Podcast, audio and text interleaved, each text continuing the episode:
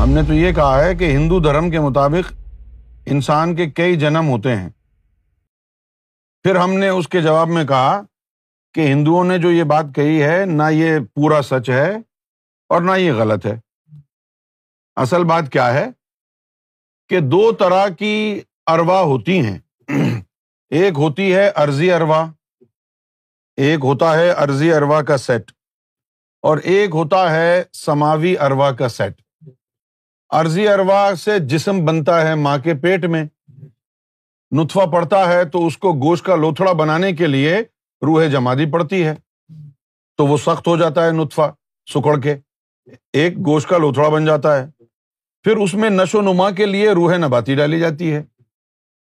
پھر اس سے اس کی جو ہے گروتھ ہوتی ہے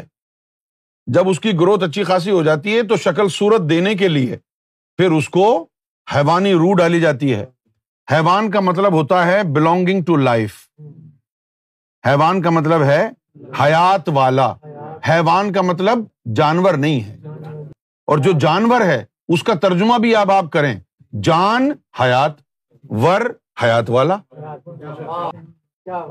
جانور جس طرح بے جان ہوتا ہے بے جان کا الٹ کیا ہے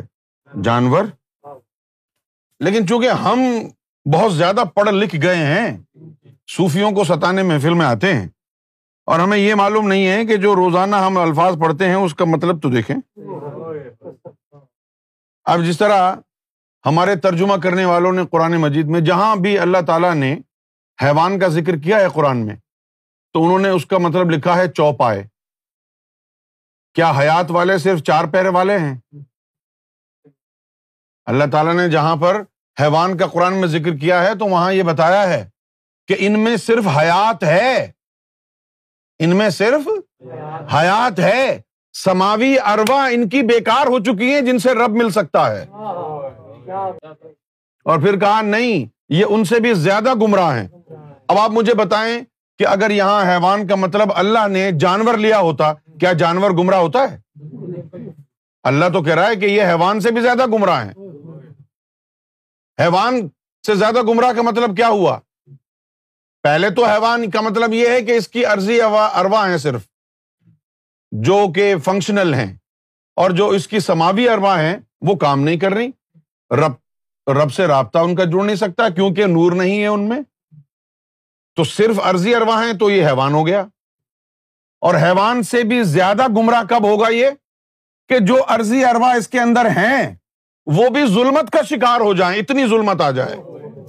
تو پھر وہ حوان حیوان سے بھی بدتر ہو جائے گا اچھا تو پھر ارضی اروا انسان کے جسم کو بنانے کے لیے ہوتی ہیں جب انسان مر جاتا ہے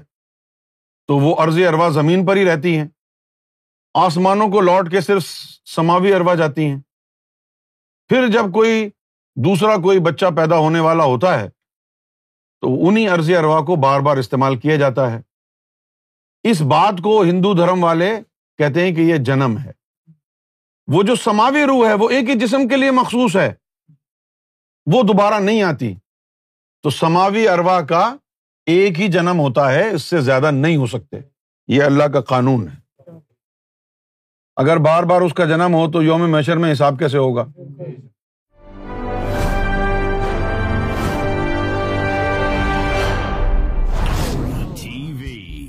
bringing light, love, and peace in your life.